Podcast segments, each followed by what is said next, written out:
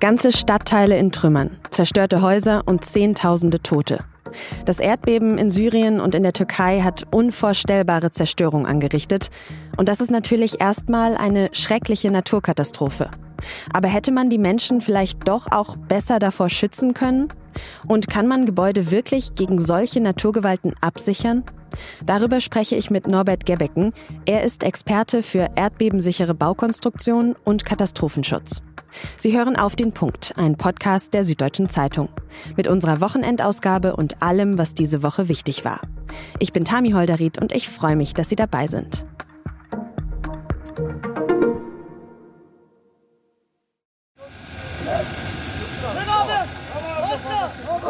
Die Bilder aus dem Erdbebengebiet, die kriegt man so schnell nicht mehr aus dem Kopf.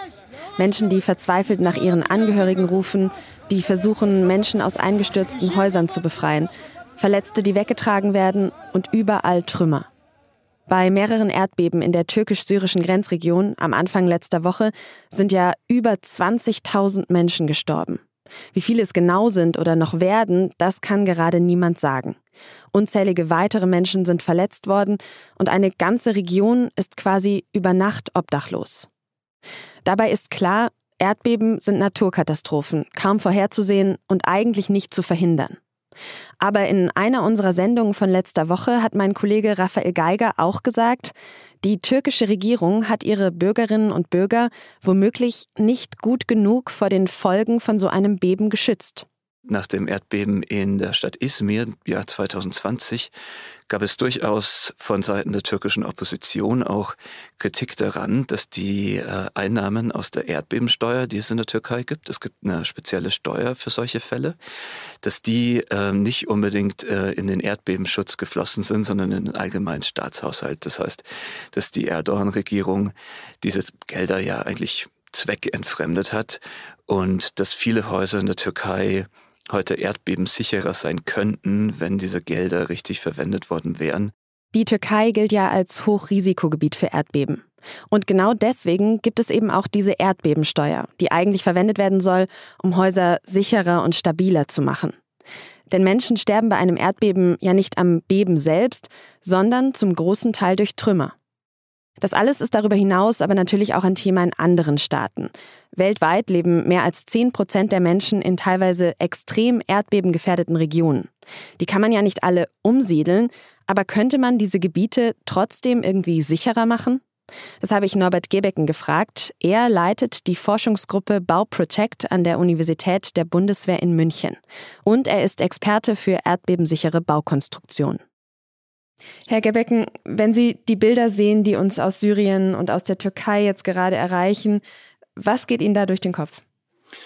Naja, einerseits bin ich natürlich traurig, andererseits bin ich auch wütend, äh, weil ich weiß, äh, dass die Türkei äh, ganz hervorragende Erdbebenexperten hat, sowohl an den Hochschulen als auch in der Praxis und auch eine ganz hervorragende Erdbebennorm, die europäischen Standards erfüllt. Äh, und deswegen frage ich mich, äh, wie in einem europäischen Land mit einer solchen Erdbebenexpertise äh, so eine Katastrophe stattfinden kann. Das heißt, Sie sagen, obwohl wir ja auf solche Erdbeben erstmal keinen Einfluss haben, könnte man aus Ihrer Sicht als Bauingenieur so eine große Katastrophe hätte man verhindern können? Absolut. Und wie genau, also was müsste man tun? Das heißt, dass wir äh, in den verschiedenen Regionen in Abhängigkeit von der Erdbebengefährdung äh, Erdbeben angepasst bauen müssen. Man kann sowohl Mauerwerksbauten als auch Stahlbetongebäude, als auch gemischte Gebäude, Stahlgebäude und Holzgebäude erdbebensicher bauen. Man hat aber auch die Möglichkeit, zum Beispiel das Gebäude äh, von der Anregung zu isolieren mit sogenannten Erdbebenlagern oder aber Gebäude auch hm, zu bedämpfen. Das heißt, die Schwingung, man nimmt dann Einfluss auf die Schwingungen und damit darauf, äh, welche Massenkräfte an diesen Gebäuden wirken. Also wir haben eine Menge technischer Möglichkeiten, die in der Welt auch überall umgesetzt sind. Und dann fragen wir uns natürlich als Erdbebeningenieure, warum nicht in der Türkei? Das heißt aber, wenn ich Sie jetzt richtig verstehe, man könnte ein Haus wirklich komplett gegen ein Erdbeben auch so einer großen Stärke absichern. So ist das. Diese technischen Lösungen haben wir, die technischen Möglichkeiten haben wir. Wir haben auch die Erfahrungen beim äh, Planen und beim Bau solcher Gebäude. Und äh, wir haben die unterschiedlichen Möglichkeiten. Also äh, das ist jetzt heute kein Hexenwerk mehr. Okay, das heißt, Sie haben jetzt verschiedene Faktoren genannt. Ich habe mir aufgeschrieben Form, Flexibilität, Material. Aber was heißt das dann konkret in der Umsetzung? Also welche Form ist die beste? Welches Material ist das beste? Ähm, was bedeutet Flexibilität konkret? Ja, da gibt es äh, zwei unterschiedliche Ansätze. Zum einen ist es das äh, ganz, ganz flexible, leichte Bauen. Also nehmen Sie als Beispiel zum Beispiel ein Zelt und der Boden erschüttert das Zelt, äh, ja, dann wackelt das Zelt halt nur, aber stürzt nicht ein und die Menschen sind geschützt. Das ist die, das, das sozusagen das eine Extrem. Das andere Extrem ist, man baut auf einem Fels ein quasi äh, starres Gebäude. Das wäre zum Beispiel eine Halbkugel. Da gibt es auch Beispiele dafür. Und äh, auch dieses ist ein relativ günstiger Fall. Wenn man zum Beispiel eine Halbkugel hat, hat man rotationssymmetrisches Gebäude. Das kann man sehr, sehr steif aufbauen. Nun sind unsere wirklichen Gebäude sozusagen liegen dazwischen, was dazu führt, dass diese Gebäude die Erdbebenerregung aufnehmen und dann Beschleunigungen erfahren am Gebäude selber, die etwa dreifach höher sind als die Spitzenbeschleunigung des Bodens. Und deswegen müssen wir diese Gebäude so auslegen, dass sie vor allen Dingen robust sind und dass sie duktil sind. Robustheit heißt, wenn ein Bauteil, wenn eine Stütze oder äh, ein Rahmen ausfällt, muss das Gebäude in der Lage sein, die Kräfte über andere Wege in den Boden zu führen. Und man nennt das alternative Lastwege. Das ist die Robustheit. Und die Duktilität ergibt sich vor allen Dingen dadurch, dass diese Bewegungen aufgenommen werden können. Und das können auch Mauerwerksgebäude, das können auch Stahl, äh, Betongebäude weil der Stahl, der Stahlbeton, da kann der Beton ganz gut den Druck aufnehmen und die Stähle, die Bewährungsstähle, die wir im Beton haben, können die Zugkräfte aufnehmen. Aber diese Bewährungsstähle müssen nun duktil angeordnet werden und das kostet Geld und das kostet auch beim Erstellen des Gebäudes äh, Zeit und damit auch Geld. Und äh, das wird häufig nicht gemacht. In der Vorbereitung habe ich auch was über Gebäude-Airbags gelesen. Was hat es denn damit auf sich? Wie funktioniert sowas? Naja, dies, äh, das sind alles ähm, äh, unterschiedliche technische Lösungen, um das Gebäude äh, von der Erdbebenanregung zu isolieren.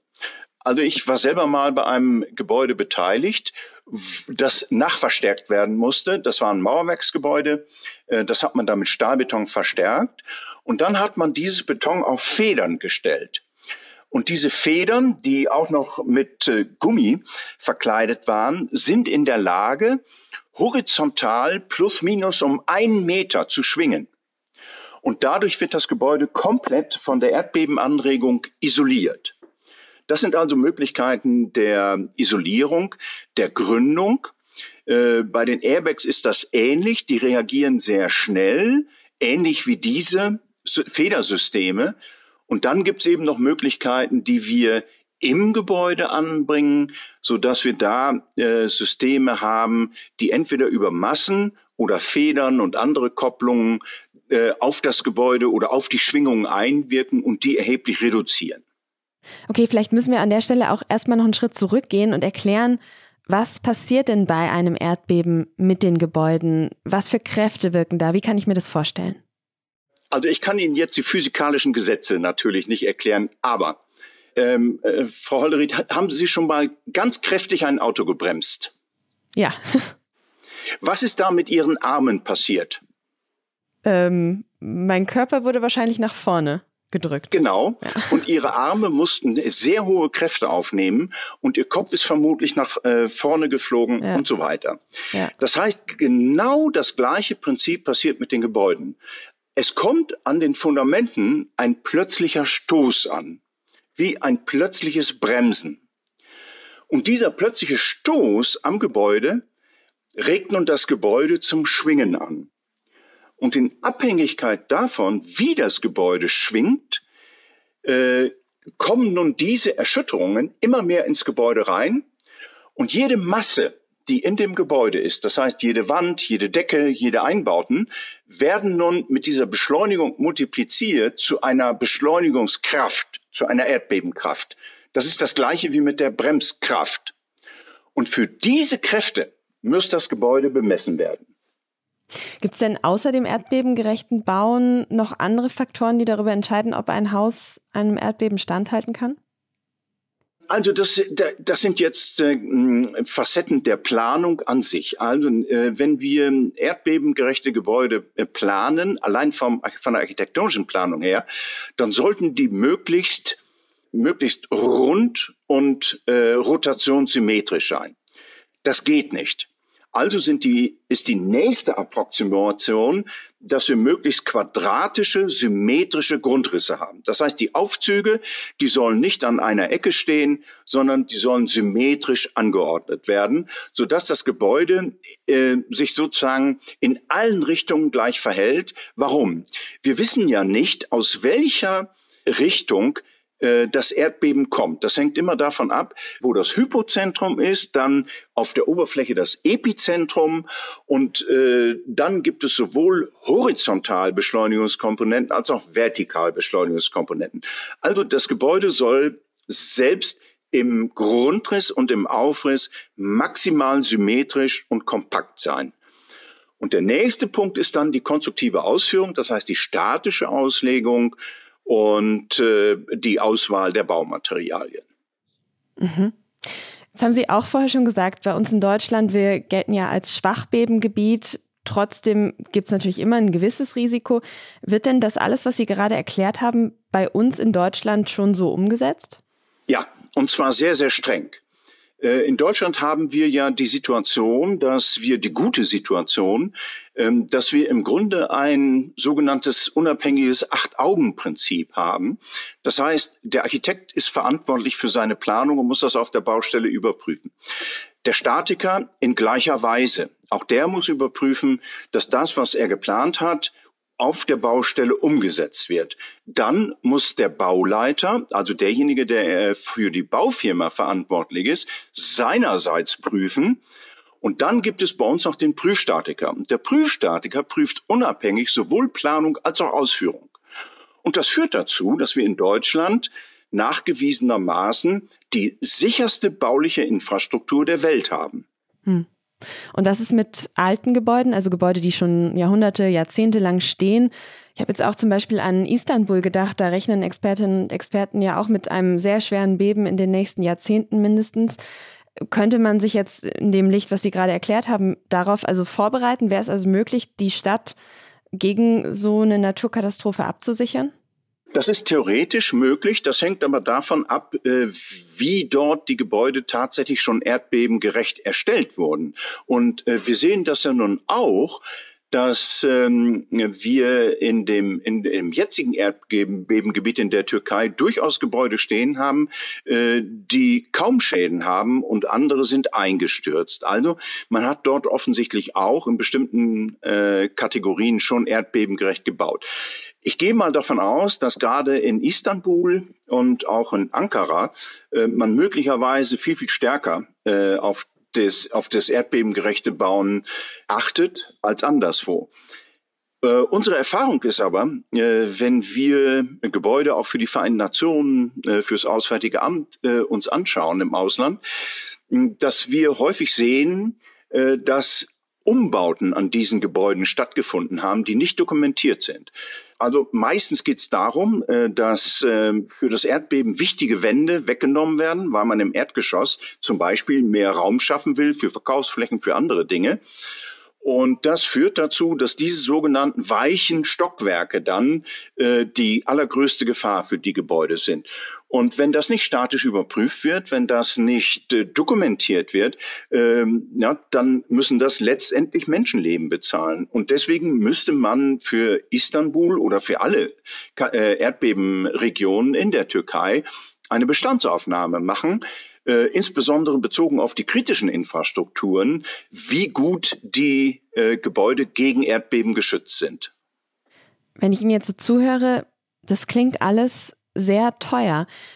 Wie realistisch ist es denn und wie umsetzbar sind diese Maßnahmen denn gerade, wenn wir jetzt über ärmere Gebiete der Welt sprechen?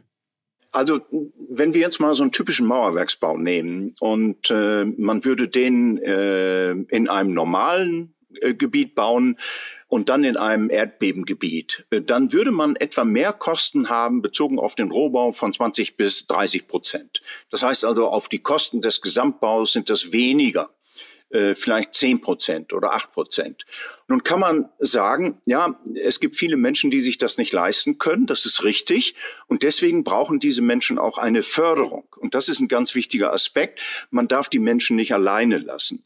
Und es hat jetzt vor einigen Jahren in der Europäischen Kommission ein großes Förderprogramm gegeben, insbesondere für die Länder, die Erdbeben gefährdet sind, wo man gesagt hat, man möchte die energetische Förderung mit der Erdbebensanierung koppeln. Und da ist eine ganz große Summe von der Europäischen Kommission ausgeschrieben worden. Und ich frage mich jetzt ehrlich, wo ist dieses Geld eigentlich geblieben? Mhm. Das heißt, also Sie hatten ja vorher schon gesagt, die Türkei hat auch entsprechende Expertinnen und Experten, die Türkei hat entsprechend strenge Baugesetze. Ähm, Ihre These wäre, da fehlt es äh, eher an der Durchsetzung. Ganz genau. Mhm. Denken Sie denn, dass jetzt durch diese schreckliche Katastrophe in der Türkei und in Syrien vielleicht die, ja, der Gedanke an erdbebensicheres Bauen zumindest äh, wieder präsenter geworden ist und da wieder mehr Aufmerksamkeit und eben ja vielleicht auch mehr benötigte finanzielle Mittel hinfließen? Das Schlimme ist, dass, so, dass wir immer Technologiesprünge haben nach solchen Katastrophen. Äh, das ist das eine. Das andere ist das schnelle Vergessen die internationale Gemeinschaft, denken wir nur an Haiti oder andere äh, Gegenden, wo wir ähnliche Katastrophen hatten, äh, die internationale Gemeinschaft vergisst sehr schnell und auch andere. Und insofern muss ein System etabliert werden, das die Bauüberwachung ganz konsequent durchführt. Wenn das nicht erfolgt und wenn das nicht in der Türkei etabliert wird, dann brauchen wir auch kein Geld zu investieren. Also äh, wir müssen die gesamte Verantwortung in den Fokus nehmen, nicht nur äh, die Technik ist in der Türkei vorhanden und die Bauvorschriften sind vorhanden. Man braucht aber jetzt Geld, um die erdbebengerechten Gebäude äh, wieder aufzubauen. Das ist ganz, ganz wichtig. Und wie gesagt, wenn das nicht überprüft wird, dann ist das Geld verpulvert. Herr Gebecken, vielen herzlichen Dank für das Gespräch und Ihre Einschätzung. Herzlichen Dank auch. Für die Menschen in Syrien und in der Türkei kommen solche Maßnahmen jetzt natürlich zu spät. Was sie jetzt brauchen, ist internationale Hilfe und Spenden. Und wenn auch Sie helfen möchten, dann habe ich Ihnen ein paar Möglichkeiten dazu in den Shownotes verlinkt.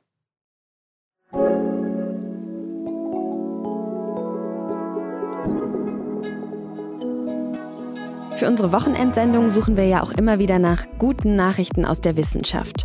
Und diese Woche geht es dabei um eine Impfung, aber nicht die gegen Corona, über die wir ja viel gesprochen haben in den letzten Jahren, sondern eine gegen Brustkrebs. Wahrscheinlich kennt ja jede und jeder von Ihnen mindestens eine Frau, die schon mal Brustkrebs hatte.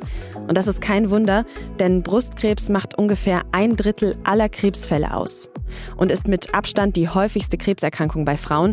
Etwa eine von acht Frauen bekommt ihn im Laufe ihres Lebens, das sagt das Robert Koch Institut. Eine Impfung dagegen wäre also wirklich ein echter Meilenstein. Und den scheint es jetzt tatsächlich zu geben. Zum ersten Mal haben Wissenschaftler in den USA nämlich so eine Impfung erfolgreich bei Frauen getestet, an der School of Medicine der University of Washington. Das Präparat, das sie getestet haben, das funktioniert auf DNA-Basis.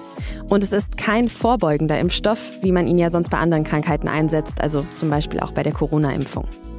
Er wurde in der ersten Testphase nur Patientinnen gegeben, die schon Brustkrebs haben. Und bei denen hat der Impfstoff eine Reaktion des Immunsystems ausgelöst, durch die dann viele Tumorzellen angegriffen und getötet wurden. Jetzt kommt erstmal die zweite Testphase. Die Forschenden sind aber ziemlich optimistisch, dass der Impfstoff eines Tages tatsächlich angewendet werden kann. Bis zur Zulassung des Wirkstoffs werden aber wohl noch mindestens ein paar Jahre vergehen.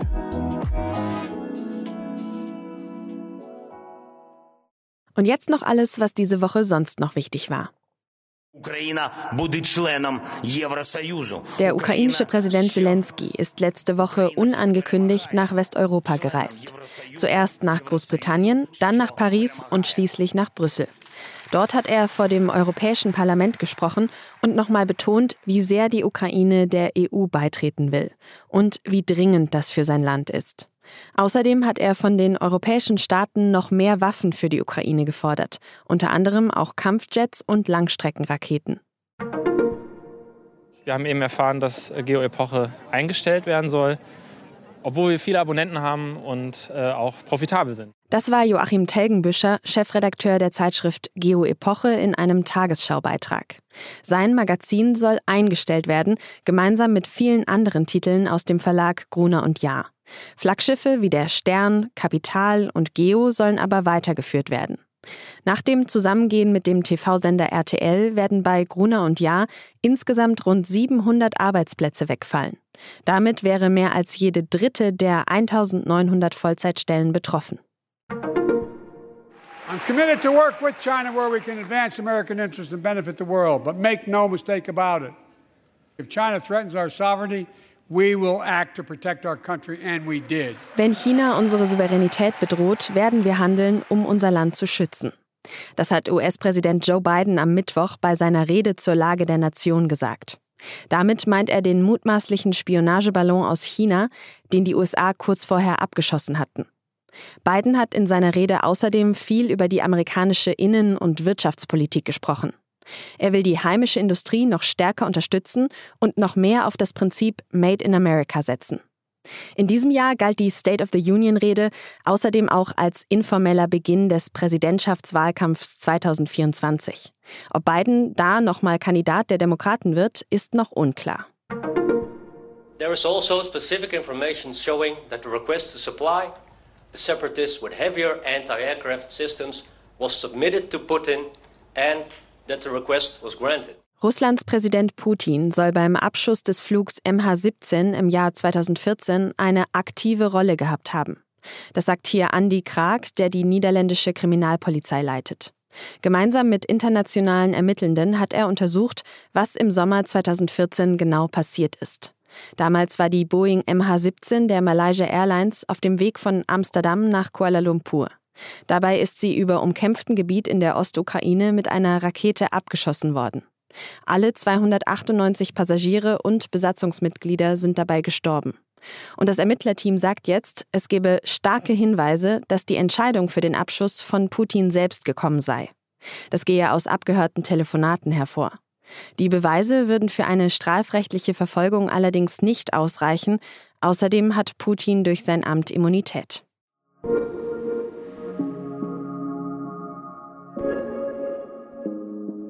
Und wir schauen natürlich wie immer auch, was nächste Woche ansteht. Und dafür ist jetzt meine Kollegin Nadja Schlüter bei mir. Hi Nadja. Hi Tami. Also genau, am Sonntag ist erstmal Wahl in Berlin. Die Wiederholungswahl, weil bei der letzten im September 2021 ja so viel schiefgelaufen ist, dass die Berliner und Berlinerinnen jetzt nochmal wählen müssen. Okay, da haben wir jetzt die letzten Wochen schon immer wieder darüber gesprochen, aber wie sieht es denn jetzt kurz vor der Wahl aus? Also was sagen die letzten Umfragen? Könnte Franziska Giffey tatsächlich regierende Bürgermeisterin bleiben?